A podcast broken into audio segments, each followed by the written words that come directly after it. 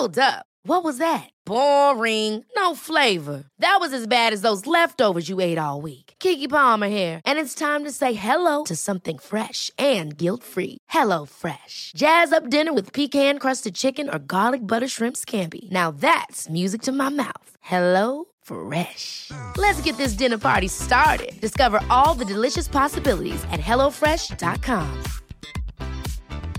I'm Sandra, and I'm just the professional your small business was looking for. But you didn't hire me because you didn't use LinkedIn jobs. LinkedIn has professionals you can't find anywhere else, including those who aren't actively looking for a new job but might be open to the perfect role, like me. In a given month, over 70% of LinkedIn users don't visit other leading job sites. So if you're not looking on LinkedIn, you'll miss out on great candidates like Sandra. Start hiring professionals like a professional. Post your free job on linkedin.com slash achieve today. Wow. Nice. Yeah. What you're hearing are the sounds of people everywhere putting on Bombas socks, underwear, and t-shirts made from absurdly soft materials that feel like plush clouds. Yeah, that plush. And the best part? For every item you purchase, Bombas donates another to someone facing homelessness. Bombas. Big comfort for everyone. Go to bombas.com slash ACAST and use code ACAST for 20% off your first purchase. That's bombas.com slash ACAST. Code ACAST. On today's podcast, comedian and journalist Ange Lavoipierre returns to discuss horror, star seeds, and Happy the Cow. My name is Justin Hamilton, and I identify as otherworldly here on Big Squid.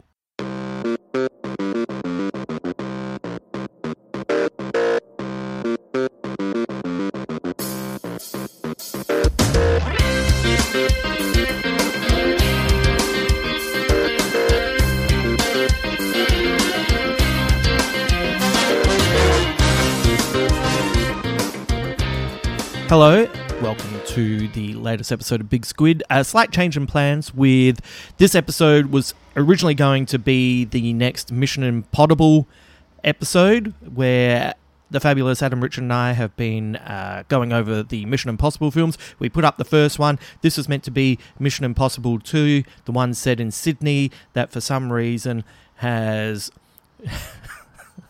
so much going on. It's such a mess of a film, but it's a really fun podcast. Anyway, this was meant to go up today, but after doing this interview with Ange last night, it felt like we were talking about some things that are in the news, and it felt a little bit more relevant to get it up immediately. And the Mission Impossible movies are evergreen, so I will put that one up next week and we will get back on track with that then. But for today, we are listening to this really fun chat with Ange. She's one of my favourite guests, so I'm always pretty keen to get her uh, podcast up as soon as possible.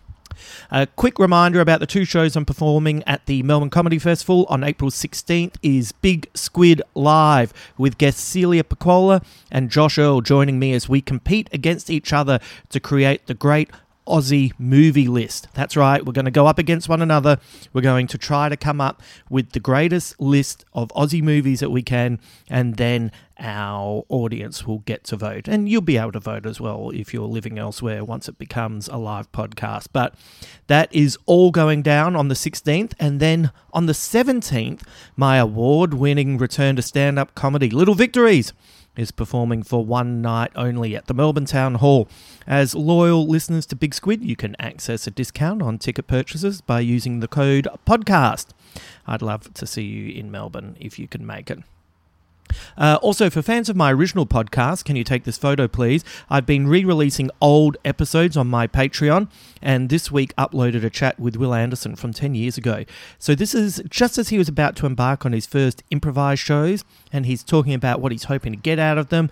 They don't even really have a name at this point, because you, you now know them as what you're talking about, Will and they're some of his most popular live events. Uh, but this is right before he doesn't even have a title for it yet, and you can hear him discussing uh, what the shows might be and what he's hoping for them to become. So, to access this interview, there's uh, previous interviews also from that podcast with Tom Gleeson and Ben Elwood, all from 2013. Also, on the Patreon, you can uh, get just other bonus podcasts. There's a lot there. There's bigger discounts to live events and a whole lot of other stuff. So head to patreon.com forward slash Justin Hamilton, and you will find a tier that suits you. I will pop by at the end just to let you know what's happening for the rest of this week. But for now, let's bring in one of my favourite people in Ange Lavoipierre.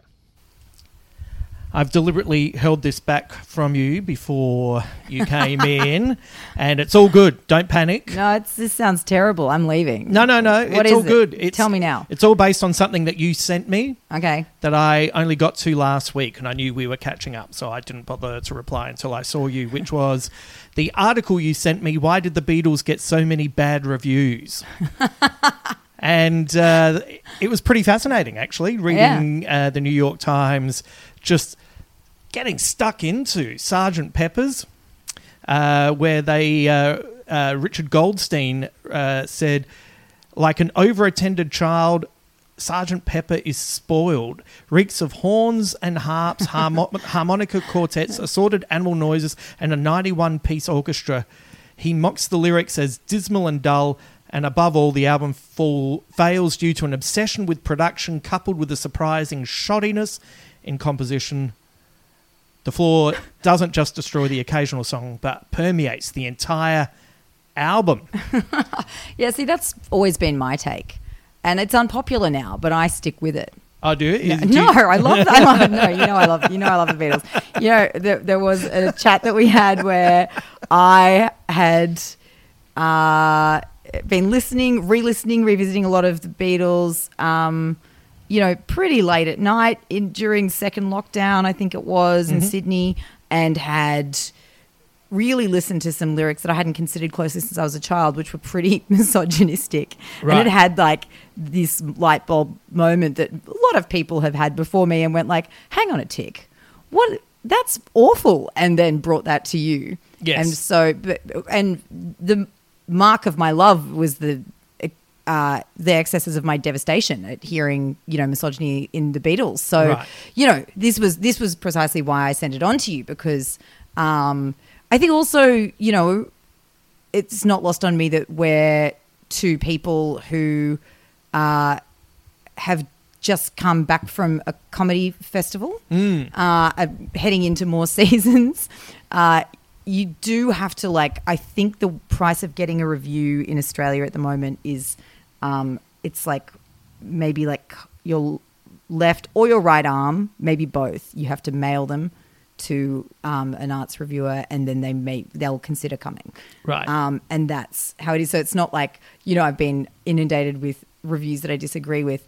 However, I think the part the other reason I sent this to you was I think there's something I think there's there isn't a comedian in the world who doesn't uh, enjoy you know mocking like I don't know reading about reviewers being really badly wrong right Right. Yes. Yeah, I get that. And uh, being kind of uh, having their finger off the pulse, Yeah. essentially. yeah this idea that the emperor has uh, no clothes Yeah. yeah It's, but isn't there a part of you that also wants a great reviewer to look at your work and discover all the layers and reveal layers that you didn't even know that you've added to your work that you can sit back and project some meaning that I never intended yet right. It's exciting. No, it totally is. Of course, of course, I would love to be reviewed. I'm, I'm. Uh, any reviewers listening? Yeah, I would like. I'll take them. I'll take good, bad reviews, whatever. At the moment, the arts, arts, um, the arts sector in journalism has been, you know, and let's like media was pretty badly hit by. Uh, it was one of the sectors that has not at all really recovered from the pandemic, but arts uh, journalism has been particularly badly affected, and it was always hard to get a review in Australia if you weren't on uh, the telly. But it's very, very difficult now, verging on impossible. Yeah. Um, and the same is actually true in the UK. So, and this is, I don't want at all this to turn into like a wine fest around like, no, look at my work. But yeah, I would love to be reviewed. And I think a good, good, good reviews, you don't even care if the, if the reviewer knows their stuff. You don't care if they have a go at you about something because it's, that's, that's the actual tradition of arts criticism, right? It's like they'll tell you something that you need to know. It's like working with a good director. Yeah. Like they will see something that you couldn't see. Yeah. You can tell how long it's been since I've had a review because I'm like, give me a bad one. I don't care. I'm ready for it. Um, yeah, I know what you mean. If uh, like uh, back in the day when I was doing the Melbourne Comedy Festival all the time, if uh, reviewers like John Bailey or Dan Ziffer or people like Oh, that, Dan, yeah. yeah, if, if if they kind of pointed something out, I'd take it on board. Yeah. because I also know that it comes with uh, an idea of what I've done in the past as well. So Totally. Yeah, when you get people who come back and have sort of started to get that at this point in my career, and that's nice. And they're like, and they can sort of talk about, yeah, Yeah, but um, I was lucky. I got a good review at the Adelaide Fringe, and I can't even remember what it was for. It might have been uh, the Gilded Puppet, or the the Broken Chair, or the Taffeta Giraffe Gazette, or I can't remember. But it was a nice For a review. second, I thought these were like, you know, some They sound real, real. some re- real, no, some real deep cut shows that you've written that I've never. I'm like, when did you do the Taffeta Giraffe Hammo, and what was that about? I just I was just about to say what the uh, what the uh, site was, and I couldn't remember. Yeah. but uh, you know, it doesn't matter. I matter. think what I, I I did write an email to a, a producer at some point this during the Adelaide season, being like, I will take horse and hound at this point. Like, send me Yes. anyone. Like, Yep. I do not care. No disrespect to the good arts uh, crit- critics at Horse and Hound. Yeah, they do a fantastic job with their job. equine reviews. But the um, but it, it, it's interesting. I uh, so kind of one of the reasons I wanted to bring this up is that uh, getting a reviewer, what we fail to sort of um, take into account sometimes is that you can get the wrong person for the job. Hmm. Which you know you might just get someone who is from the real estate section or the better homes and gardens section, and they don't quite understand what's going on and can't discern between not finding something funny but realizing that it is funny. Yeah. then that's a that's a hard thing to get your head around. Yeah, benching your subjectivity. Yeah, Yeah. Uh, but also, you sometimes you can just be in the wrong mood, and you can just not be up for something. And the reason I bring that up is I have weirdly over the last few days I felt uh, pretty frustrated with a lot of things going on in my life, and I have turned to horror.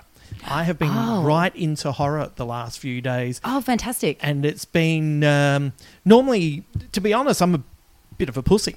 Yeah, yeah, yeah, yeah, yeah. But I have just been laughing hysterically at. Uh, I finally watched The Purge and I watched X, and I Uh-huh. thought they were both fantastic. And Uh-huh. it was an interesting thing, and I wanted to discuss that with you. Of Yeah. oh, I'm feeling a bit frustrated and and kind of uh, put upon by the world. And now I'm just sitting here watching horror movies and seem to be reacting in a way that I don't normally react. Well, you know, I'm actually looking at the genre at the moment Mm. because we're doing a second season of Schmeitgeist, Mm-hmm. and one of the topics we're looking at is why horror is having this moment Right. in the culture. And yeah, Sorry to interrupt. According to uh, a friend of mine who's a producer, a Hmm. film producer, Michael Ponton, uh, horror movies do not do as well here in Australia as they do in the States, where they go through the roof. Interesting.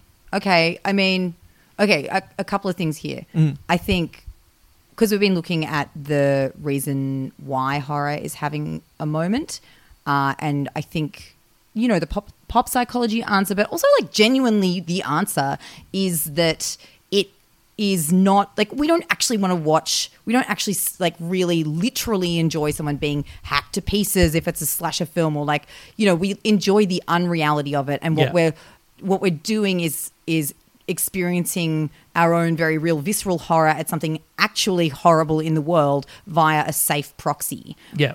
right? Like that's kind of. I mean, I've, I've mangled that, um, but you know, sorry to any psychologists listening, but like that is kind of it. There are there are legions, I assume. Yeah. Um, but yeah, so there's that's that's one thing, and I think um, the the I think they've broken all the instruments for measuring the the the horror of daily life in US at the moment. Like I was reading a piece, uh, I think it was in the Washington Post when I woke up this morning, just kind of cheer myself up, and it was about these big um, homelessness in, like camps, like sm- small cities that have cropped up, um, which are of the size that you know people used to sort of mythologize in the in the depression era in the states and they've kind of grown to such a because the, the welfare the safety net doesn't really exist in the us or it, it's kind of you know there's some big big big big holes in it as we know uh, and so you know as the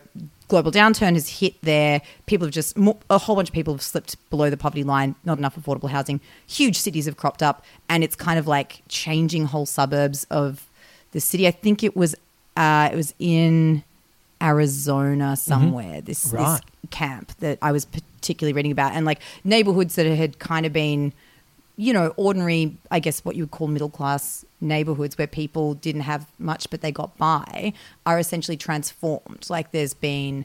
Um, like there are bodies found in dumpsters, and Right. there's like pe- you know drugs being sold openly on the street. This is not at all to vilify people um, experiencing homelessness. By the way, either this is that you know social discord and you know these issues do tend to accompany people who are living in these desperate s- situations. Yeah. And and anyway, as one example of the horror that infects daily life in America at the moment, is it any surprise that they watch horror in greater numbers? Yep.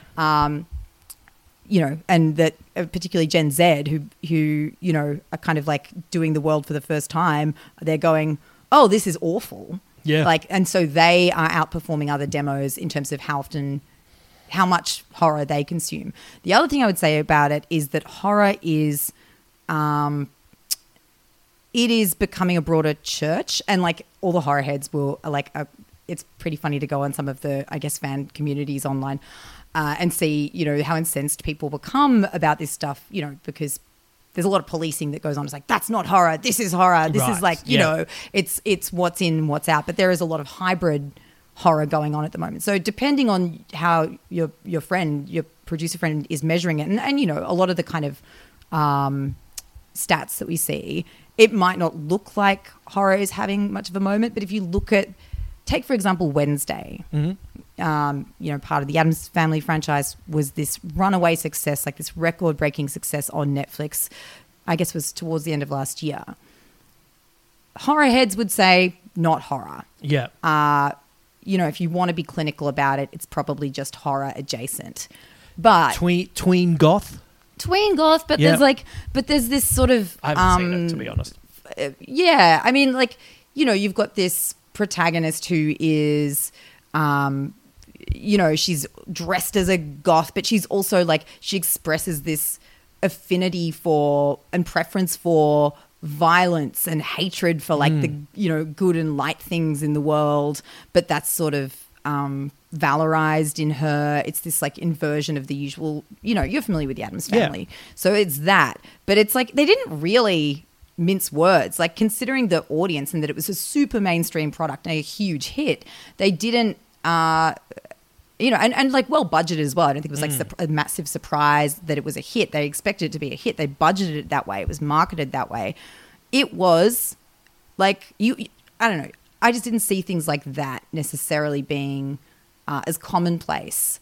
Like horror being horror on main. You didn't see that um, like 20 years ago, 15, 20 years ago when I was the sort of primary market for an, a cultural item like that. Yeah. It just seems, I mean, Stranger Things is another example. If you want to look at like examples of how it's just in the, in the mainstream in a way that it just did not used to be. And, you know, I don't think it takes a genius to go, oh, we're, well, we're horrified with the world. And this Yeah. is a proxy for that. Well, that's uh, it- it- it's the same for sad movies, and uh, you know sometimes you want to experience sadness. The best way to do it is do it in a movie and uh, go in at eleven a.m., walk out at 1.30 p.m. and go great. Dust hands, Yep, I can just move on and controlled explosion. Yep, it's out of my uh, it's out of my system now. Had a Yeah. little cry. Feels Yeah. great.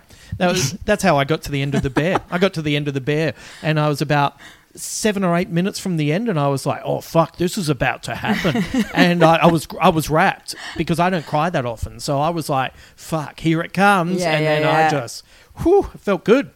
Slept really well for like the next of those- couple of nights. I can't remember what the word is in French, but there's like a French phrase that specifically means like ruined orgasm. Like when it, Right. when you like you're on the brink and then it just like goes when you're like ah now it's never come Yeah. like ah it's gone Yeah. forever. I'll probably never come again. Yeah. And I feel like there is kind of we know there's that same equivalent for sneezing. Is there the same equivalent for crying? Be like, I'm about to have a bloody good cry. Yeah. Oh, here it comes. Yeah. And then, you know, something dumb happens or like you someone calls and you like, ah, it's just I was just about to let rip. Oh, I was just about to like my eyes were gonna be so red. I was gonna like ah. taste the salt. It Oh, I was was going to have snot dribbling down my face. I was gonna sob. Yeah. Neighbors were gonna be concerned. Yeah, it's going to roll around in my own shit. I was just really going to go for it. it's really going And you ruined it. it. You Yeah. ruined it. Thanks, Auntie Heather. Yeah. No, uh, so but so the interesting thing was, but Michael, uh, the uh, my producer friend was he was talking about horror in Australia. Yeah. like it's not as big as deal here. Yeah. and Yeah, because um, we because we have, uh, you know, uh, we uh, more of us live above the poverty line, I guess. yeah, Yeah. and that's fascinating. Yeah. and it also makes me wonder if anyone's really like don't get me wrong people are going through hard times but are people really looking around on top of those hard times and seeing you know what's happening in the waters around us and what's happening abroad and Yeah. uh, you know like I mean, I guess there are also really specific, like the gun. I mean, you know, gun violence in America puts the fear in people in a way that, like, so maybe, like, I think there are multiple inputs for the like existential dread that Americans feel. yeah. That may not be this may not be reflective of like although i don't know are we are australians maybe i mean because there is this story that australia tells about itself which may be relevant here which is that we are you know a bit disengaged maybe and a little bit like shrug you know like you know that the thing about how you know you it's very easy to get the french to riot. Like mm. if you know, there are 10 times in the last decade when the French, like, cars would have been set alight if this was Paris. But Yeah. Australians are just like, oh, we'll give them another, you know, three years. Maybe they'll turn it around. Like, you know, Right. we don't, we're just not that fussed. We're just Yeah. like, have our say at the ballot box, and that's kind of. Well, we we are talking about this after how many was it? Uh, Thirteen people decided to march in Victoria uh, Yeah. against uh, uh, what was it? Anti transsexual.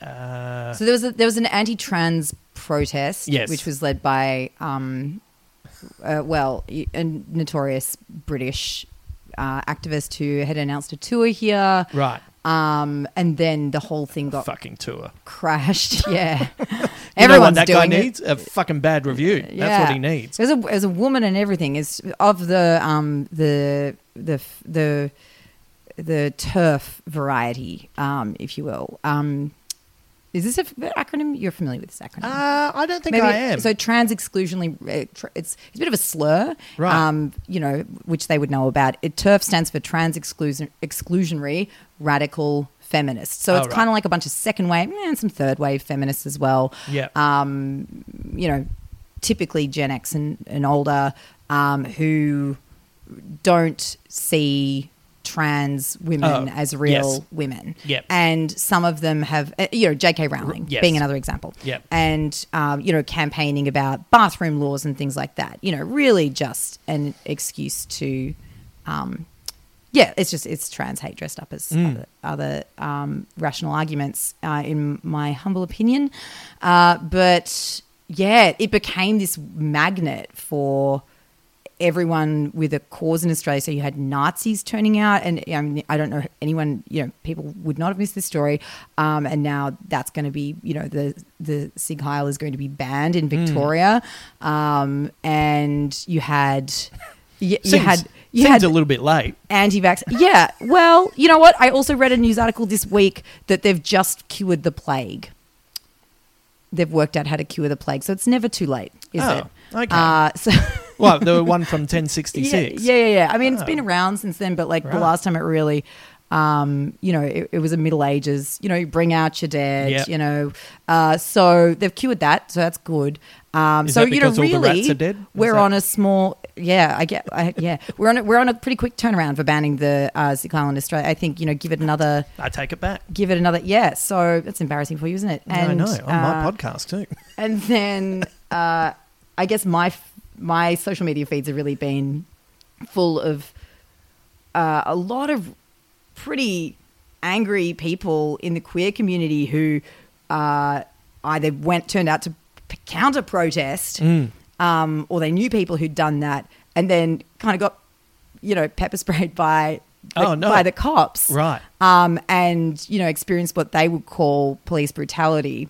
Um, haven't seen the footage myself, uh, but you know, this all went on while uh, you know, a bunch of literal Nazis were sigiling till their heart's content. Right. Uh, and people were being pepper sprayed for saying, no, like trans trans rights are human rights, Right. um, albeit in a very full throated way.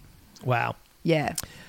Isn't everything fun? And, Yeah, so there you go. There's that. Well, that's what. That's exactly. By the Did you, way, is that what you want? Well, I, you know, what was funny was I was reading that article uh, on the Age yesterday, and I was looking at the guys just going, "You fucking losers!" Like I just was so dismissive of them, you know, walking around in their fucking little black baseball caps. the Nazis in particular? yeah, and Yeah. They, they were wearing base black baseball caps and black t-shirts and black shorts and one of them had a beard and I was just like I was so fucking angry and dismissive and making fun of him and then I went to the bathroom and while I was washing my hands I looked up Oh, and I was wearing yourself. a black hat uh, black t-shirt, black shorts. And I was like, motherfucker. so anyway, uh, if anyone you would like, to get a new look. I know. So I'm I'm gonna buy some burnt orange uh, t-shirts. I'm gonna get some big Okanui throwback shorts, and that's why I'm changing my look.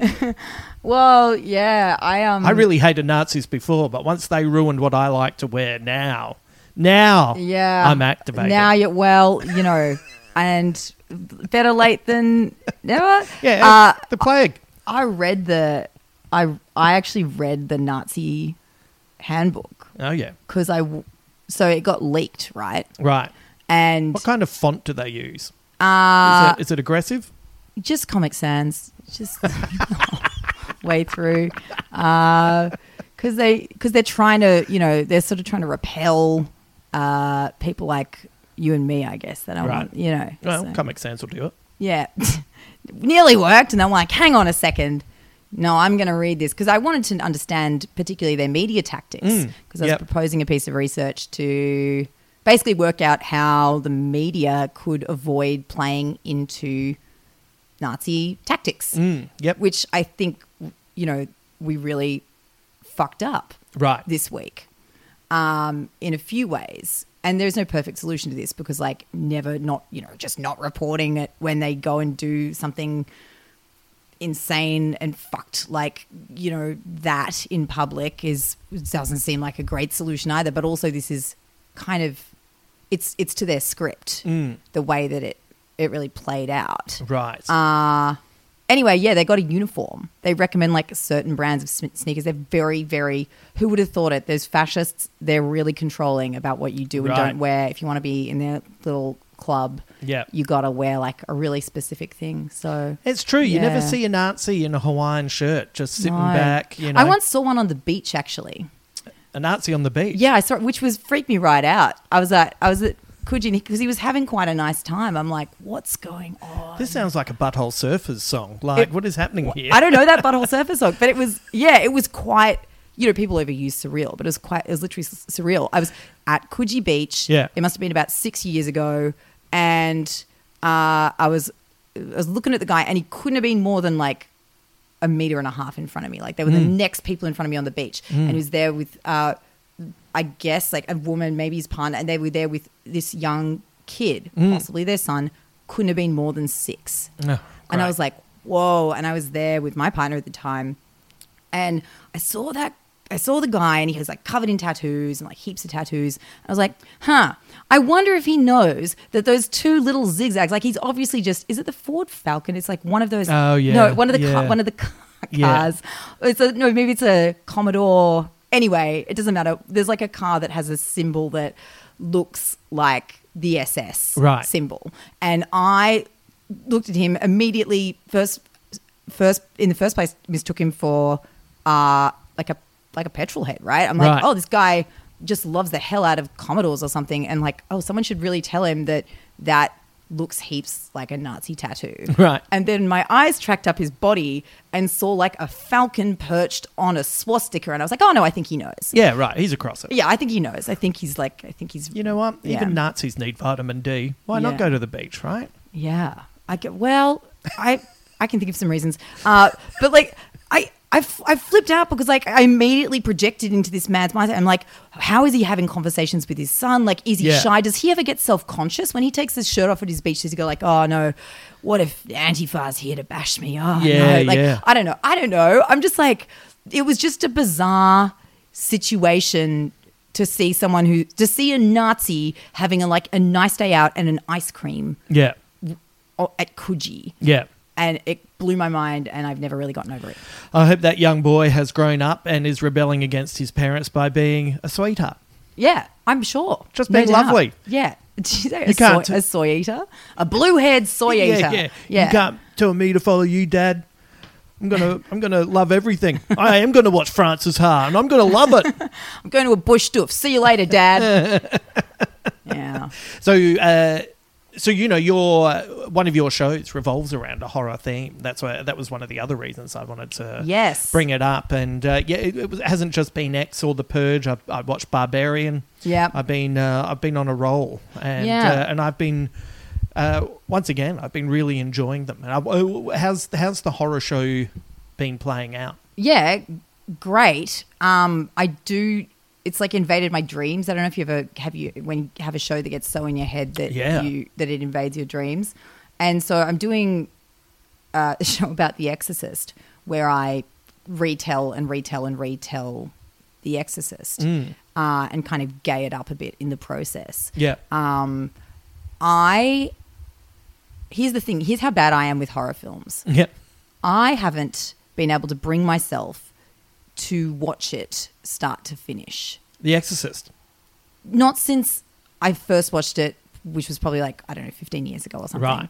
And so I've been, I've written a whole show about The Exorcist from uh, reading the screenplay a bunch Right. and watching the odd clip Yeah. um, and and read like reading a lot as well about Mm, like a lot yeah. of you know I I I because I was I'm you know as a journalist from a being from a journalism background just so terrified of being uh like inaccurate somehow Yeah. or like and and which is I don't think people are like necessarily coming to comedy shows with that same level of scrutiny, but I am because I'm like conditioned, like just twitchy about it, right?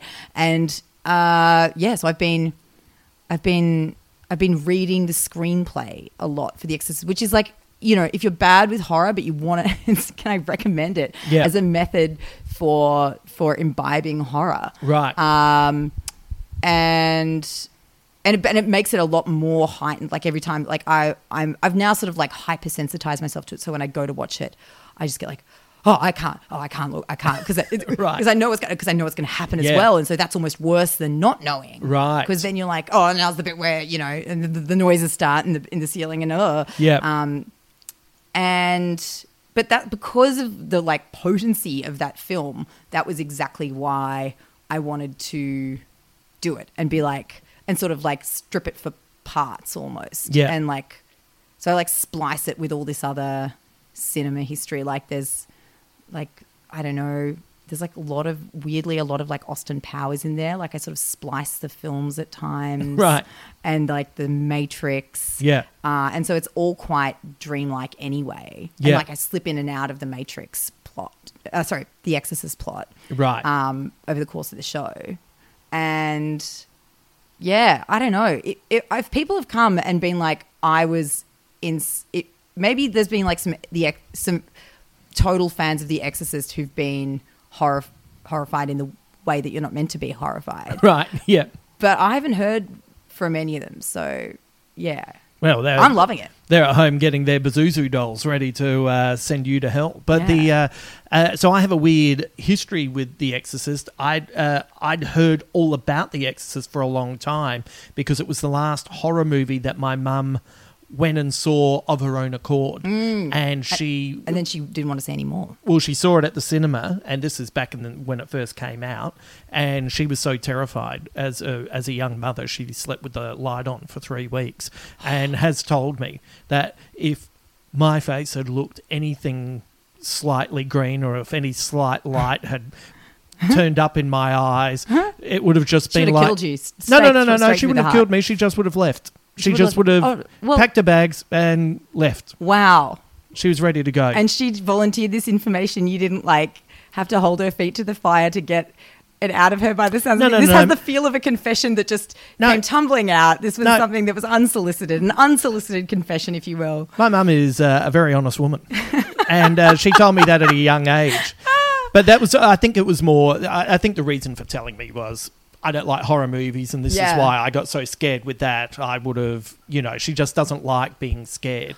So then it took me ages to finally see it, and uh, the way I saw it for the first time was at the cinema. So they did a re-release of it, Yeah. and I went and saw it. Went along with a friend of mine who is Catholic or lapsed Catholic at the time, Uh. and there were the creepiest thing that happened in the cinema was hearing him reciting the the bits of Catholicism that the priest is saying on on the screen. Well, Just- extremely creepy choice of your friend to, to, to say it out loud. well, but uh, well. but he he he caught himself. Like he Oh, didn't oh, oh realize. didn't- Oh, he was involuntary. Yeah, yeah. Oh, So he did, it wasn't like he was sitting there going, "Oh, here's our Rocky Horror Picture Show moment in The Exorcist." Yes. let's throw rice at, Yeah, the, yeah, pa- yeah, at the sure. screen. It was it, because he, even though he was lapsed, he'd been brought up a Catholic, and it just kind of came out Well, of him, I'm- and then he got the shakes from realizing that was happening, which then creeped me out even more. massively. I'm I'm ex-Christian, and if I hear like you know the special little set of words, you know if it's because you know I've sort of flipped around to a few different denominations, but lots of Angli- time in the Anglican Church, sometime in the Catholic Church. Um, you know, be, been out for like a good I don't know, fifteen years now, but it's. Uh, yeah, if I hear my if I hear my trigger word, I'm off. Yeah. I'm racing. I could still do you know, there's still just it's still just muscle memory. It's like lyrics to songs. It's just Yeah. there. You know, you can just access it. But m- funny you mentioned your mum about The Exorcist because it is the only film I reckon my dad's ever raised with me and been like, basically like he'd get this real serious look on his face and be like, you know, it's that's not it's not playing. Like Right. you don't. And this was always the advice. Like this was one of my earliest pieces of advice from my my dad that really stuck was like you do not touch a Ouija board. to Oh, this yeah. day, I'm pretty certain, I'll have to check, but I'm pretty certain he reckons that you can get possessed Right, from a Ouija board right. And that's just a thing that he believes and i think that's something that happened to a lot of people in his gener- just in their generation Yeah. where it was Yeah. like they just they just it, the film was so impactful because it was like it was groundbreaking right Yeah. and it it just scared the like people people people passed out that's what it was famous Yeah. for like people passed out in the cinemas Yeah. it got banned in certain places it just broke the mold Yeah. and my father it's still it's changed him forever that is a film that has literally changed him and his worldview and basically his like threat assessment and his understanding of the supernatural forever Yeah. like what other film has had that impact culturally It's uh, pretty amazing to uh, think about, uh, especially because sometimes I hear criticisms of of uh, younger movie goers now who say, "Oh, it's really slow, and it's it, it takes a long time before anything happens." But I think that's kind of missing the power of it, which mm. is it's so normal. Mm. Like it's so normal for so long, mm. and it's so kind of grounded. Like like if you if, if you took the Ouija board part out, Yeah. it would be like, oh god, what's wrong with this little girl? Like it could easily be, you know, a story about a mum with a psychologically disturbed child. You know, Totally. And I mean, you know, that's the thing like horror, you know, the, I love the kind of map of people trying to work out what certain kinds of horror are about. Yeah. Like, um, you know, vampiric horror is about, you know, being queer. That's like a that's a major kind of key interpretation of it. And uh, you know, I think The Last of Us is a really good example of that. You know, that's about well, that was about a few things. It was about climate change. It was about pandemic. Mm. Yeah. Um, it was about capitalism Yep. Very much about capitalism, like the whole zombie genre. Yeah. Um, and you know, and then there's this other corner of horror that is kind of about, yeah, it is about illness and it's about Yeah. mental illness Yeah. and body horror and, uh, yeah, of course. Uh, Last of Us, I also watched that as well, which Yeah. I was uh, not really interested in watching to begin with because it just didn't. Re- I don't play video games. Uh, it Oh, but zombie that- stuff doesn't really appeal to around, me. obviously. Well, because it was like, well, it's HBO. It's the guy who uh, did uh, Chernobyl, another Yeah. you know, real life but horror series, and um, Craig Mazin, and then uh, Pedro Pascal and Bella Ramsey. I thought, yeah. oh, I like both of them as actors. Well, you know what? I'll give it a go. And then I thought it was fantastic. Yeah. I haven't been that stressed out watching a TV show in a very long time. Right. Um, well, judicious use of the zombie side of things, and also I was trying to. I was. A friend of mine didn't want to watch it and said they'd been burned by The Walking Dead. I said, The, the Walking Dead is your local club basketball, and this is the NBA. Like, you know, Yeah, yeah, there's, yeah. there's setups like. There, there's one episode where they end up in a in a city, Mm. and you go, "Oh well, I guess they'll be here for a few days." No, one episode. They Yep. were there. They moved on. Great. And I love that they had the restraint to leave. Yeah, as you say, like leave zombies out of some episodes. It was like, let's just make it about the human drama. It didn't have to Yeah. always be one note. Interestingly, as well, talking about the pace that people, you know, bitch about with with The Exorcist, um, you know, maybe younger viewers, uh, people also complained bitterly about the pace in The Last of Us. Right. There was there Did was they? kind of a meme online. It was like a, it was just this frequent enough complaint that it was like memeified that people yeah they were like you know it, like the joke was basically like the things I would do to advance the plot to the, the Last of Us because I'm that like fucking desperate for something to happen. Like Oh, right. just let let something happen. Uh, I think you know. That's a weird complaint because I, th- I think people sometimes say they're bored to cover for the fact that they're just incredibly stressed and they want resolution. Right. Like in a show Yep. like that, like actually what you want is like you just can't bear like like oh my god what's going to happen and it is slow but that is its strength it's tension. Yeah. It's not a lack of action it's almost too much there's too much going on and you feel Right. overwhelmed or something I did anyway. I'm, you know, as I get older, one of the things that I realize is that I'm way out of touch. I would have been just There's never been a faster or easier way to start your weight loss journey than with PlushCare. PlushCare accepts most insurance plans and gives you online access to board-certified physicians who can prescribe FDA-approved weight loss medications like Wegovy and Zepbound for those who qualify. Take charge of your health and speak with a board-certified physician about a weight loss plan that's right for you. Get started today at plushcare.com slash weight loss. That's plushcare.com slash weight loss. plushcare.com slash weight loss. Ever catch yourself eating the same flavorless dinner three days in a row? Dreaming of something better? Well, HelloFresh is your guilt-free dream come true, baby. It's me, Keke Palmer. Let's wake up those taste buds with hot, juicy pecan-crusted chicken or garlic butter shrimp scampi. Mm. Hello Fresh. Stop dreaming of all the delicious possibilities and dig in at HelloFresh.com. Let's get this dinner party started.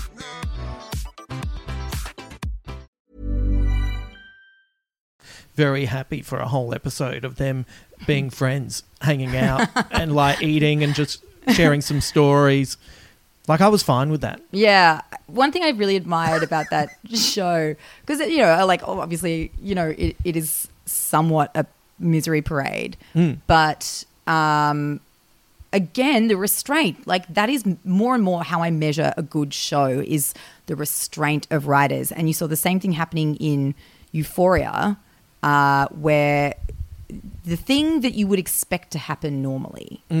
Like the example I would use in Euphoria is, you know, when the the jock meets with, or maybe it's the jock dad. Anyway, meets with like the trans girl down by the lake. And like, oh no, no, this is where you get murdered. Like something awful happens, but they just have a chat and then they go their separate ways. Yeah. And it's like this really great and then because then you're totally wrong-footed as well and so the you know the the bad thing the misery when it happens is so much more impactful and i felt like that sh- the last of us did that really well as well where you know there were these moments where i'm like oh it, you know we're about to like everyone's going to die there's going to be something's going to come out of the shadows Yeah. and it would actually just be eerily calm and quite Yeah. nice for like the you know much longer than you would expect in a genre show like that normally It's uh, it's great when something subverts the expectations Yeah. like that. Uh, yeah, look, I'm not going to get this quite right because I haven't read it in a long time, but there was a comic book series by writer Grant Morrison uh, and a plethora of artists. And in one of the storylines, the, the, one of the main characters was a, uh, a shaman who is uh, a a cross-dressing uh, woman. Uh, so it, she's. She, I don't know how to talk about this properly. She's a she's a That's okay. man, but she dresses as a woman. Yeah, but yep. um, she's kind of like living as a woman. yeah. and- yeah. so, and there's a there's an issue where they are out partying, and she picks up a really hot, masculine, super masculine, like a heterosexual g- Latino Yeah. man. Right, gotcha. And then the scene, she takes him back to the hotel. Yeah. and it's you know it's in a comic book, you know, and uh, e- even though this. Um, this was Vertigo. You your expectations is he's going to see her dick and not be able to cope freak out, yeah. yeah, and he sees her dick and he's like fucking rock and roll. Yeah, let's go. Let's go. Yeah. And it was like one of those, it was just this, it was so quietly subversive that this is when comics, uh, this is when I was getting it issue by issue. So four to five weeks between issues. Mm. I reckon I was like three or four issues down the track Mm. before I realized how subversive it was. Yeah. Because it was just so normal that it was just, it was just like, ah, good work. And then it was like, oh, Well, it also would have affected, like, maybe part of the delay there is that, like, it would have affected your trust relationship with the writers, Mm. right? Because then, like, it's that wrong footed thing. You're like, literally anything could happen now. It's like the whole the red the red wedding thing, or like you know, killing people. So you know, they were just so trigger happy with people, um, with main characters in in Game of Thrones, and so it created this sense of actual proper chaos that more closely mimics something like what we experience in the real world, Mm. where there are no guardrails and there is no, you know, innate moral justice. Mm. And that's such a powerful, you know, position to have managed to get your show into Yeah. if you're a writer. Yeah. Or, or yeah, in, in the case of a graphic novel or comic book, yeah. Yeah, they I, I wish more things did that. Though where they just, you know, it just took the. Uh, in a way, it's a shortcut. You know, it's like sometimes if two characters just talk, you can cut out a whole storyline, but you can actually open up something else in the process and and go in a more interesting area. Like, Mm. how many times have you watched something and thought, God, I just wish someone would have a chat to each other. They'd sort this out Yeah. have a little talk, Yeah. have a little catch up. Um, we uh, uh, you sent through some stuff as well, and I don't want to miss out on that. And so, Oh, sure. The- this is just the stuff that's that's been jumping off the page at me. This I've got a weird little patch of notes here, by the way. it's great. Well, you sent through to me the the calf with the smiling face mark. Oh yeah, I've, I haven't been able to stop thinking about this one cow. yeah, with the big. It, And if I had a dollar for every time I'd no. Um, so this this is a story that actually was on my birthday. It came out uh, last week, uh, and it was a story about a calf. I guess it's, it's it says here the Holstein calf. I guess that's like a, a species thing, like a breed. I guess, yeah. Uh, and you know, it's written in like this really hokey way, like sort of like classic. It, this could be a news article from 50 years ago, the Yeah. way it's written. It's like really like, you know, yuck yuck kind of. Uh, anyway, this cow was born with a smiley face on the side of its be- belly, Yeah. right? So it's a the, the the belly is white and it's it's got uh, three black blotches, which are eyes and a nose and a yeah. smile. Sort of like, but kind of like not the world's most reassuring smiley face. Like it's not like a, do you know what I mean? It's not like a perfect graphic design, like have a nice day smiley face, Yeah, if which is has its own sort of sinister connotations. you Yeah. know, at the mo- it's like it's like a horror mask, It's, it's smiley face. Yeah, if this cow turned, if this calf turned out it was into Slipknot, you would not be surprised. Fully, yeah. It looks like, yeah. It's like the it, from the what's the guy with the skinny man who poisons the water with acid in Batman? The Joker. No, Oh, the Red Hood. No, he's like he puts like hallucinogens in the water. Oh, sorry, in the Batman. In sorry, the Batman, in yeah, the Batman, yeah, in the yeah. Batman. Uh, Riddler. Yeah, yeah. All right, one of them. He used to be a psychoanalyst. Yeah. Anyway, I don't know. You, I'll Ethan defer Crane. to you. I'll defer to your to, to your expertise on uh, all things Batman. But like, it's like that mask, like the Hessian mask. Anyway, you get the idea. Creepy smiley face. And Oh, Scarecrow. Sorry. Yeah, yeah. Sorry, I, I. I wasn't. You know, I was. I got overwhelmed because it turns out. Uh, 'Cause I was just all, all of. Batman's villains at some point have poisoned the water in, in the comics true? or the cartoons or the movies or anything. I and I got to- overwhelmed and I didn't know which one you were talking I about. needed to be way more specific, and I had no idea. no, no, All no, right. no. That wasn't your fault. I got overwhelmed with decades of Batman knowledge. Gotcha. Yeah. Well, it was impressive. Thank anyway, you. Uh, there. Scarecrow. Yeah. So is that is that smiley face? But the the article's like, it must have been hard not to crack a smile the morning this unusually marked cow was born. Megan and Barry Costa breed about seven hundred cows. On and on. West Gippsland. This is happening. Uh, and then it's like. Sent a photo straight to his wife. I couldn't believe it. I actually zoomed in at first to make sure none of our workers had added some extra lines or anything. Couldn't believe it. Crazy things happened. And then we keep going, and Happy, so they've called him Happy. Yeah, that's smart. Hap- Happy's unique, yeah, that's not going to end badly. Happy's unique coloring means he's quickly become a star favorite, despite being unlikely to join the Co- the Costas roster of stud bulls. He's found a new niche for himself. He's going to become a bit of a pet. Mrs. Costa said. A few of our workers are keen to have him as a pet and a lawnmower in their yards as well. Final quote He'll be around for a while. yeah. Like, so this, just in case you've missed this, Yeah. this cow, what what's here, this punchline is that this cow, it, it's going to be allowed to live, not necessarily for the natural duration of its life, Yeah. for an indeterminate period, because we see something that looks a little bit like our faces, the faces of our species in its side, Yeah. and that is why it is being allowed to continue to live. Yep.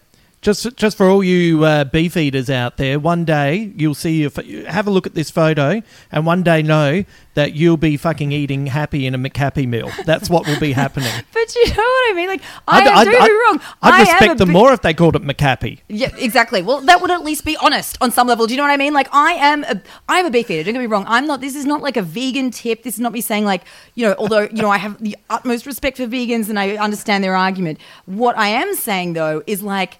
This is a totally indecent game. Yes. Now the cows, the other cows are going to see this cow live Yeah. and be like, quick, at the mud. Right. Like, quick, get the paint. Or like, what what a psycho thing to like. I mean, I know they're probably not perceiving it and they're probably not planning. I'm anthropomorphizing again. Right. And it's only Monday. But like, you know, I guess I'm just like, what? It it just seems utterly cruel. It seems crueler in many ways, way more psychopathic than killing Happy and eating him in the first place, rather than like creating this cruel fiction that there is a path out of this like destiny. Well, it's it's it's insane that this is a happy happy joy joy article that's going to end with Yes. happy fucking served up alongside some carrots and some beans. Maybe, but they're not going to tell him when. They're like, it is totally like sinister, this like sword of Damocles ha- hanging over Happy's furry little neck. He'll be around for a while. Well, maybe this will be the next step in evolution with animals, where they'll start, you know, suddenly animals will be born and they'll they'll have the markings of the farmer's daughter's face, Yeah. on their Yeah, we're just gonna. We, we only accept, we want the Virgin Mary, please. Like Yeah. this will be. It'll be like coffee art. Like you know. Yeah. Oh, you know, you, you're sending back your latte if it doesn't Yeah. have a windmill on it, a Yeah. photorealistic wi- windmill. Like we need. We're gonna. We're gonna need more for these Yeah. guys to survive. Chicken breasts will just have like human embryos on them. like, do you know what I mean? It seems like a smart move. Oh. Maybe this is what we're seeing.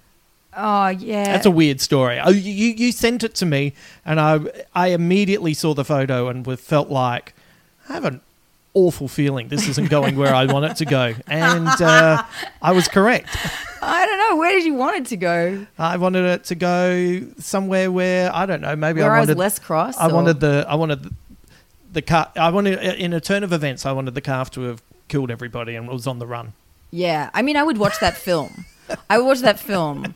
Like, if the sequel to Cocaine Bear Yeah. is Cocaine Calf. Oh, yeah, meth and calf. this calf goes on a, like a rampage to avenge its Yeah. uh, ancestors and brethren, Yeah. then I'm there. Yeah, Metcalf, star- starring Laurie Metcalf. That would be uh, where I would take.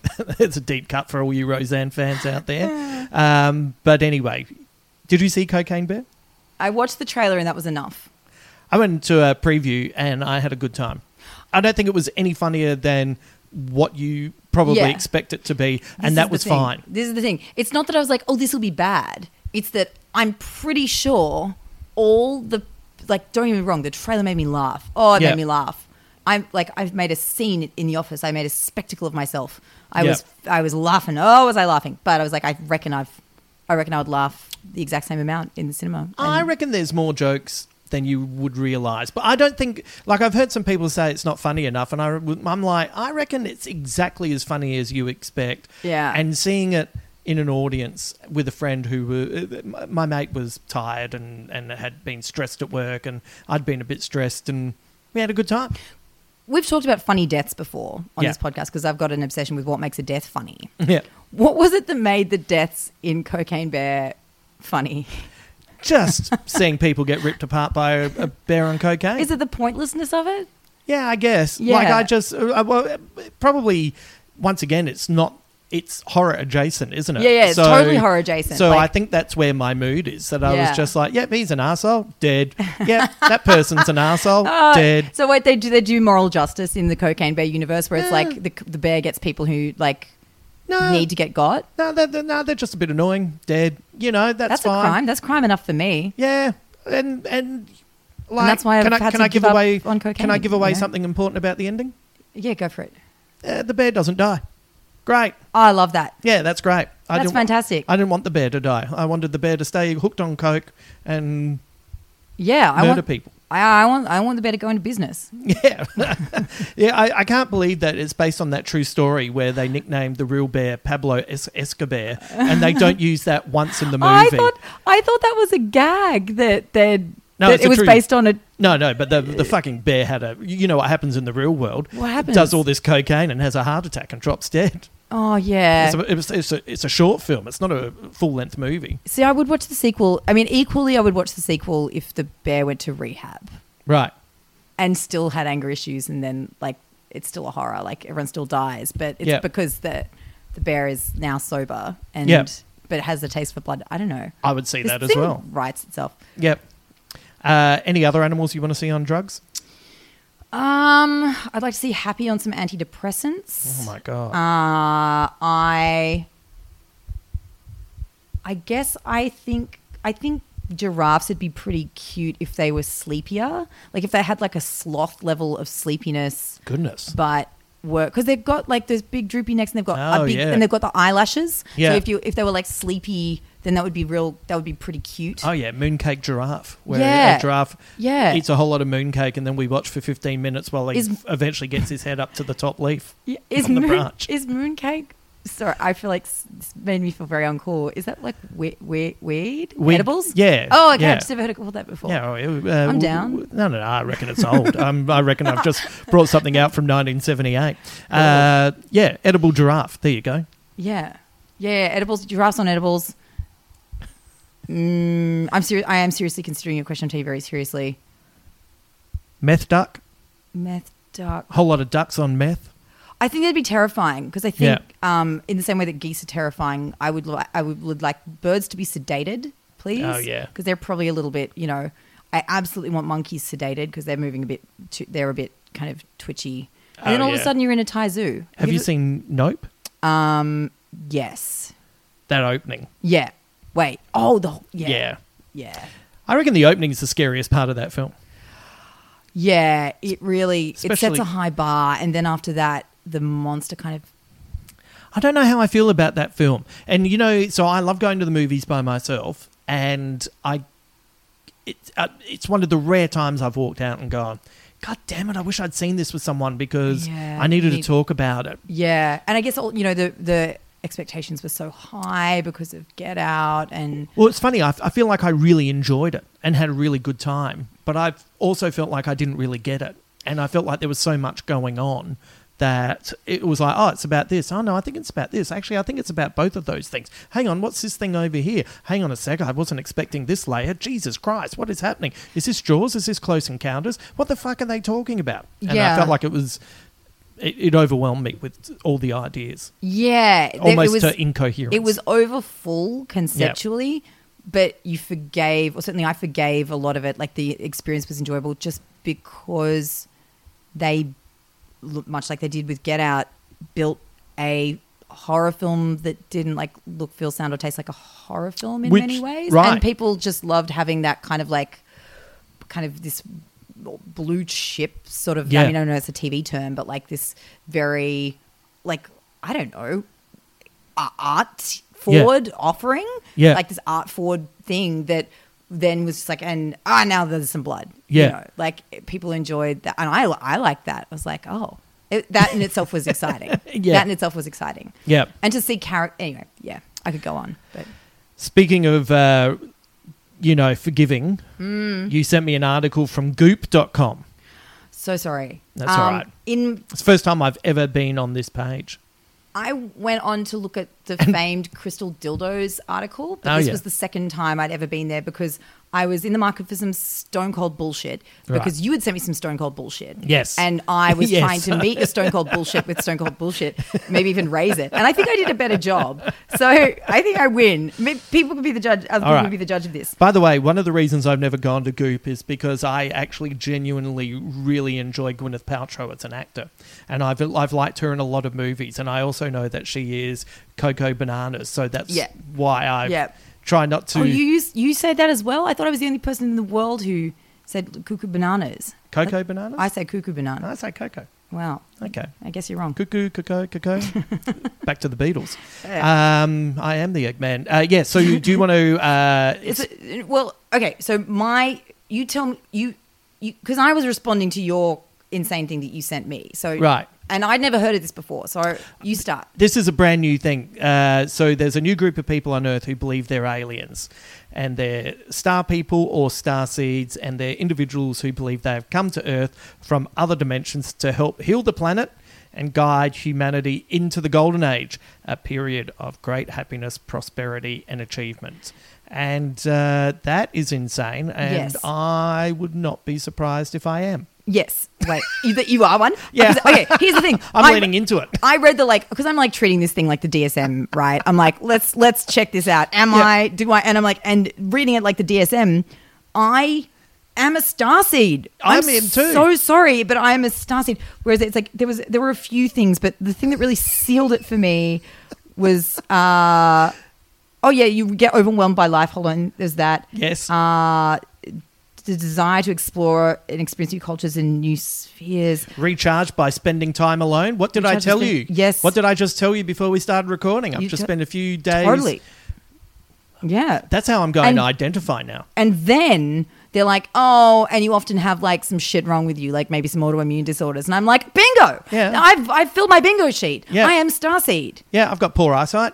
I've got, I got a few things. I got some, Yeah. I've survived bloody leukemia. I've got, you know, I got some, I'm medically interesting, which is not a thing you ever want to be. I've got like f- 14 doctors. I'm okay. I'm all right. No, I'm no, okay. But I've got yeah. 14 doctors. Yeah. And, uh, you know, I'm a star, I'm a bloody starseed. Anyway, So I, are you are you going to start identifying as that when uh, you have to fill out forms where it says male, female? No, I've run out other? of space. I've already I've filled I've filled the form already. Oh, really? Uh, yeah, there's Okay. no room left. No, but I mean that would be fun. I I don't know. I think I am. I- I I've done a lot of. I am very fascinated by alternative spiritualities uh, and have looked into them before. And I think people have a much more oh god, now I'm about to defend the starseed people. People have a much more complicated relationship with uh, alternative spiritualities than we sometimes give them credit for, and Yep. they are actually not all that literal. Yep. I got to say, this one does sound pretty off the map, though. But yeah, like, but you know, for example, of the people who engage with astrology Right. and kind of are familiar with the lore and the you know LORE law, the the like you know how that whole system works, and maybe even talk about it a bunch, maybe even read their horoscope every day or you know semi frequently. Maybe they even pay someone and go and like hmm. get told what to do once a year. all but a very small fraction of those people are actually making decisions in their lives or being governed in any way by what outsiders would classify as a belief system. Right. You know, it if if the, the star sign's like, you know, oh don't don't, you know, it's a bad week to get surgery. You know, almost everyone except for a, a handful, it must be said, are giving that horoscope the finger and being like, absolutely, what? Of course, I'm getting surgery. Whereas other kind of you know capital R religions, people are going to go along with the advice in a Right. more literal Yep. way, which is actually kind of more bonkers potentially when you think about it. Like people's engagement with astrology is a lot more like choose your own adventure. It, it doesn't insist on, you know, you, owning you and Yes. it, you know every corner of your brain. It's like you know, duck in, duck out. We don't mind. We're we're very relaxed. And I wonder, Starseeds does scan like it's part of that family of like new age religions, spiritualities. Maybe people are like, I feel like I am symbolically a starseed. Like I'm totally into it. I yeah. Anyway, and I I read that and I was like, oh, great. It reminded me a lot of the discourse around twin flames. Yes. Now, have you, which is the Goop article, which I sent you. Now, uh, have you had you come across this before? No, not at all. Okay, so I I think people are a little bit wise to it now. There may even be a podcast along these lines, but it was one of those things that went pretty feral on the internet. It was something that you could like read about on message board, like you know forums like Reddit and and you know people would talk about and basically built this theory together about what it is, and it's this idea that a soul is split in 2 mm-hmm. and you know resides in two separate bodies, and then sometimes those people are lucky enough to find each other and reconnect and it's an Right. incredibly strong bond you know much in the way that you and i have where you know an ex- a great example Right. twin flames uh very different from a a soul a Mate. soulmate Yes. yeah which is like so, you know if you read the twin fla- twin flame uh theory it's like oh it's different from that we're different especially you can have many soulmates Mm. um there's only one twin flame and not everyone's lucky enough to find it and Yeah. maybe they'll be like and maybe not it maybe it's not romantic it's just like this crazy connection Yeah, and right. you can't look away and it's like and it's maybe it's like maybe you're 60 years apart you know mm. maybe it, it's not Oh, like yeah. you know maybe it's really awkward and weird and you know c- and people won't understand and they're going to judge you but like you're twin flames and you two will understand and know. And then and you know magical things happen when you when you're re- reunited. But it kind of got like i don't know i fell down the twin flame online rabbit hole and there was a whole lot of overlap surprise because it's like magical thinking a whole lot of overlap with conspiracy theory world which may or may not be the case with the starseed universe but a lot of these like very online located um, theories of spirituality Yeah. that have you know kind of lived and they've had their entire life cycle on the internet they didn't ever come from like a more a more terrestrial Yeah. um, origin, uh, a bricks and mortar community, if you will. It was like that. They came from message boards. They often kind of are interwoven with and coexist with the mythology of some like something like QAnon, for example. Yeah. You know, that's like that was an overlap. There was a whole lot of like.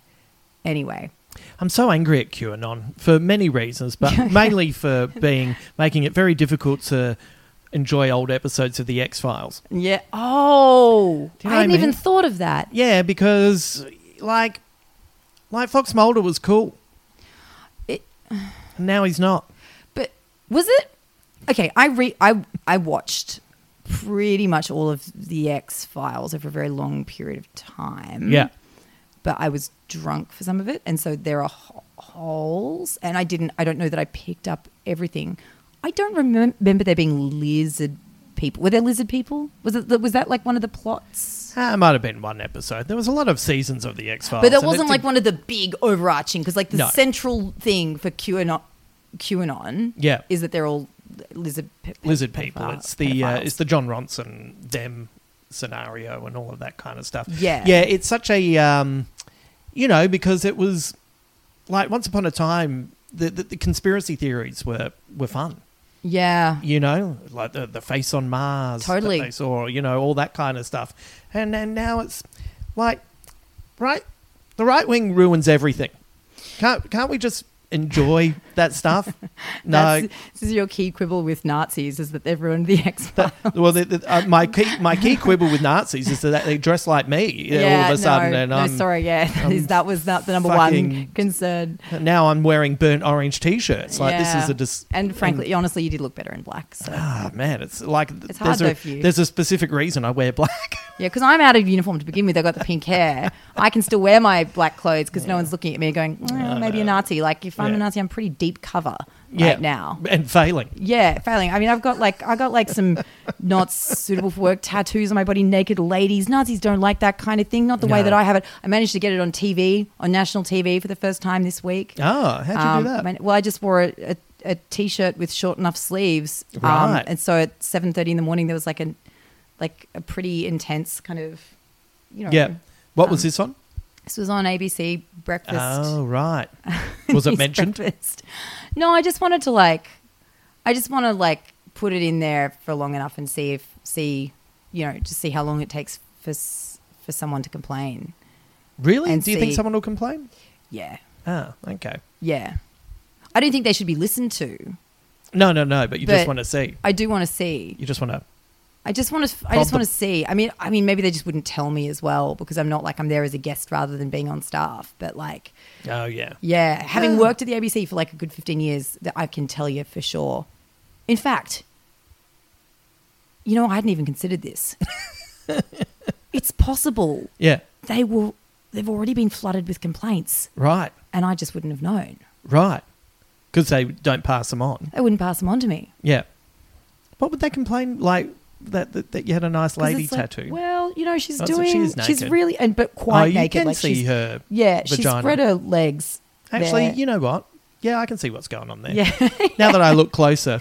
yeah, it's And- quite an and intense. people who- and it's not sleazy, by the way. It's beautiful. no, no. I She- want everyone to imagine like the most beautiful version of this that they possibly can. She looks like she's sunbaking. yeah. Well, that was the pre- premise. Oh, there Yeah. we go. Yeah, And- and, it's. I got my friend. my Maybe she's had too much chili and she's rubbing her tummy. Yeah, she's rubbing her tum, and she's yeah. anyway, I put it on breakfast TV, Yeah. and I'm going to keep doing that. Yes. Yeah. Ah, if, if, if you upset, if whoever gets upset by that, if you upset them, I'm wrapped. Yeah, That's how this I feel thing. about I happy. Think, I think that's how it is. It's like it's sort of um, you know, forcibly applying the the the filter Yeah. as to who is going to enjoy you or not. Because you, I think you kind of earlier in life, you know, particularly, you know, when you first sort of step out onto whether it's a stage or in front of a microphone in the media or whatever, you can get very caught up with, very preoccupied with needing to be liked by everyone in the audience, and mm. complaints and feedback really rattles you. And because that's how we're socialized, mm. we're socialized to want to please everyone, and that's a very healthy impulse because you know that's how uh, you know we live in a society, et cetera, et cetera. However, Yeah. you can't apply. You have to sort of um, repress, suppress that uh, socialization in order to function. If you want to have any version of public life, and not only learn to tolerate the fact that some people will dislike you, but relish it because it means you are not being so anodyne as to be pleasing to literally everyone. Like Right. you know, the YouTube star Mr. Beast or Yeah. like Karl Stefanovic or you know whatever.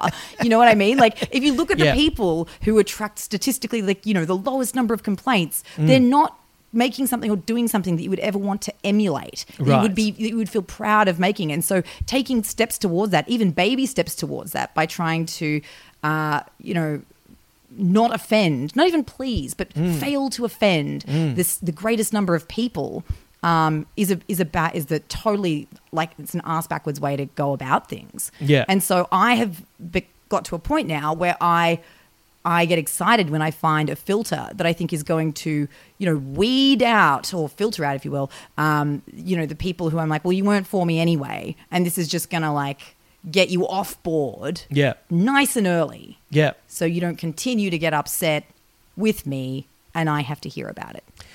One of the best things that can happen uh, when hanging out with someone uh, early on is when they say something so horrific that you just know, oh, I don't have to waste any more time on this uh, situation. Yeah. And then dropping the hammer down and then walking away from that person.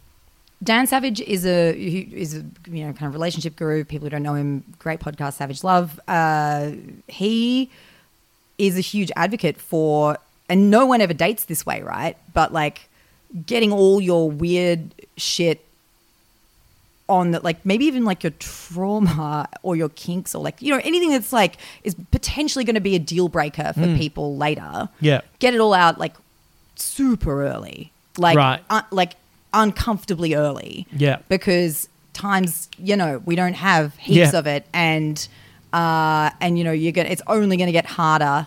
Like a secret, the longer it stays a secret, that it becomes a lot harder to get out. Yes. you know, uh, if it starts to feel like a secret, and yeah, I mean, I've I guess I've kind of been in that position, and now I'm sort of so you know, I'm not yeah, I, but I'm a, I'm an advocate for that. And yeah, you want to know. You want to know that you know whether it's romantic or whether it's a friendship or or a work thing. You know, you want to, or you're it's like a job interview even, and like you want to sort of know what that person's going to be like. Yeah. save yourself a world of trouble. What's the? Uh, we we should uh, finish up, but let's finish on this.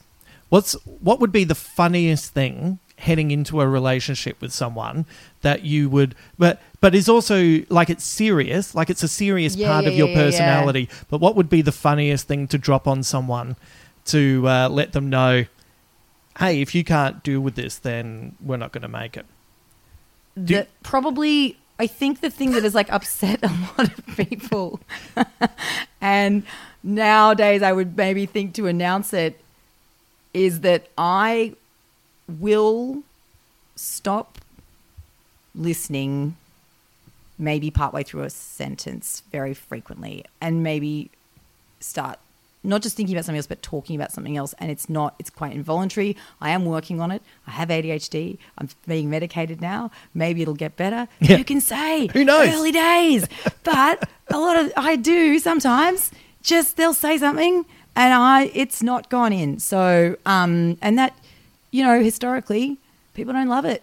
Right. and sometimes we're very engaged obviously you know like we have great chats but um you know if you're if you're around me 100% of the time you might find me occasionally you know what looked and felt a lot like rude. Right. but I- I'm, I'm not. There's no malice behind it. Well, uh, a- anyone becoming friends with you in, who might be listening to this, they should just know you just you just wait for you to stop talking about this new thing you've brought up, and you just go back to what you were talking about before, and you don't even realise that you've moved back, and you're and you're in. That's fine. yeah you, don't take offence. developed It's fine. you've you've developed the you've cracked the code that's how you I want. I'm going to talk about the cow for as long as I'm going to talk about the cow, and then one day I'll stop talking about the cow, And then we'll be on to something else. and then we'll go back to whatever. Yeah. My, mine would be if if we go and experience something that I'm quite clearly loving, and you don't like it, I don't need to hear your opinion. Don't share it with me. really, Yeah, really. What if you don't like the thing? that's different.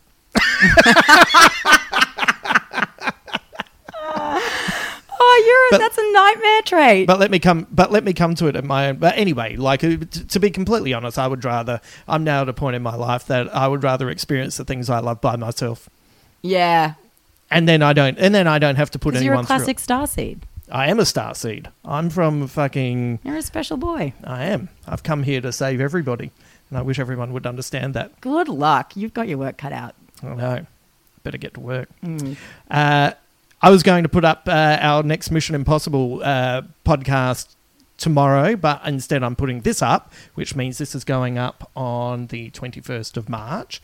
And uh, you have shows coming up. Oh, I so do. Yeah, I've got a bunch of shows happening in Melbourne as part of the comedy festival. I'll be doing Jazz or a Bucket of Blood, which is an an absurd two two hander sketch with Jane Watt, where I want the show to be about a bucket of blood that I've put on stage, and she wants the show to be about jazz. And that's that show. And I love I love it. It's maybe it's one of my favorite things I've ever made because Right. it's supremely dumb and we dress like little schoolboys and that's Yeah. yeah it's just that um, big big gay energy um, and then the other one is the other one my magnum opus it's the show about the exorcist it's called your mother chucks rocks and shells um, head, heads will know what i'm talking about they'll Yeah. straight away and yeah, it's about insomnia and the exorcist and trying to get to sleep. And it, like this show's quite it's a it's constantly two a.m. in the show. So to give you a sense of like what you're what you're getting yourself into, the, it's two a.m. the whole time. Um, yeah, that's happening at the Butterfly Club during Melbourne International Comedy Festival, and I'm also doing seasons of both in Sydney, Sydney Comedy Festival.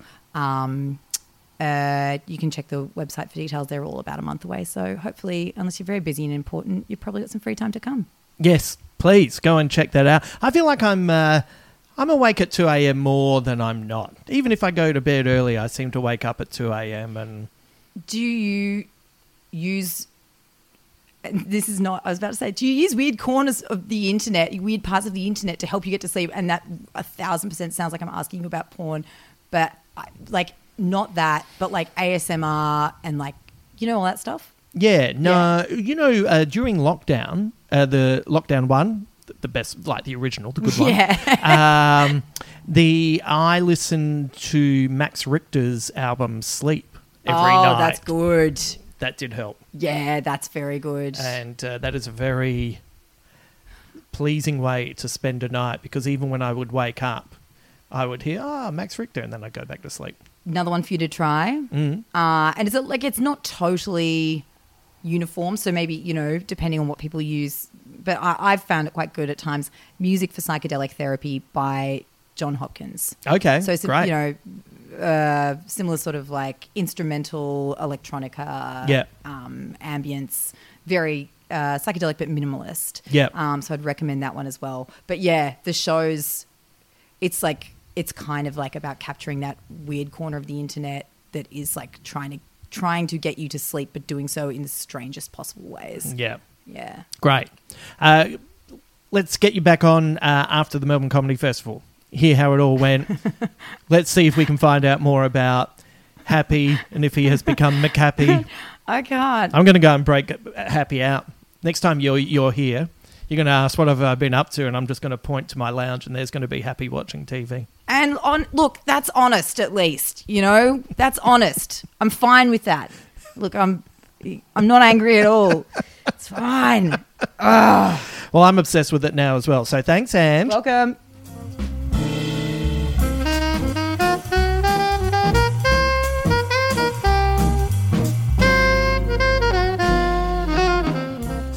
Thank you to Ange for joining me today. Make sure you check her shows out at the Melbourne and Sydney comedy festivals.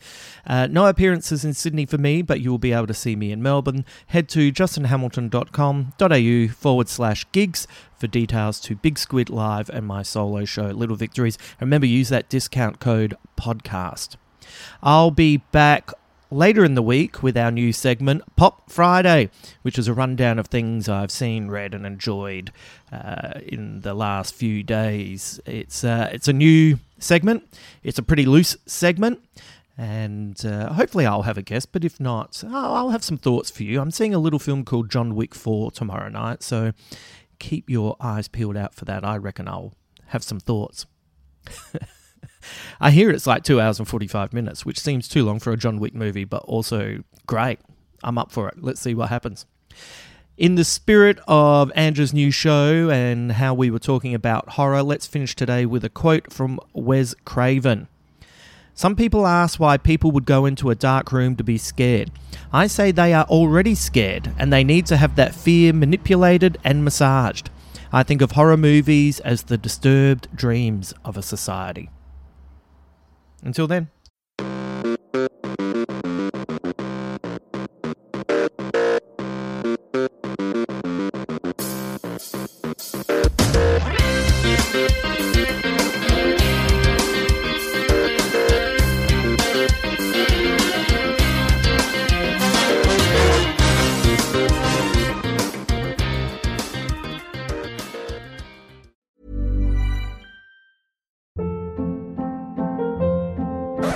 Hold up. What was that? Boring. No flavor. That was as bad as those leftovers you ate all week. Keke Palmer here, and it's time to say hello to something fresh and guilt-free. Hello Fresh. Jazz up dinner with pecan-crusted chicken or garlic butter shrimp scampi. Now that's music to my mouth. Hello Fresh. Let's get this dinner party started. Discover all the delicious possibilities at hellofresh.com.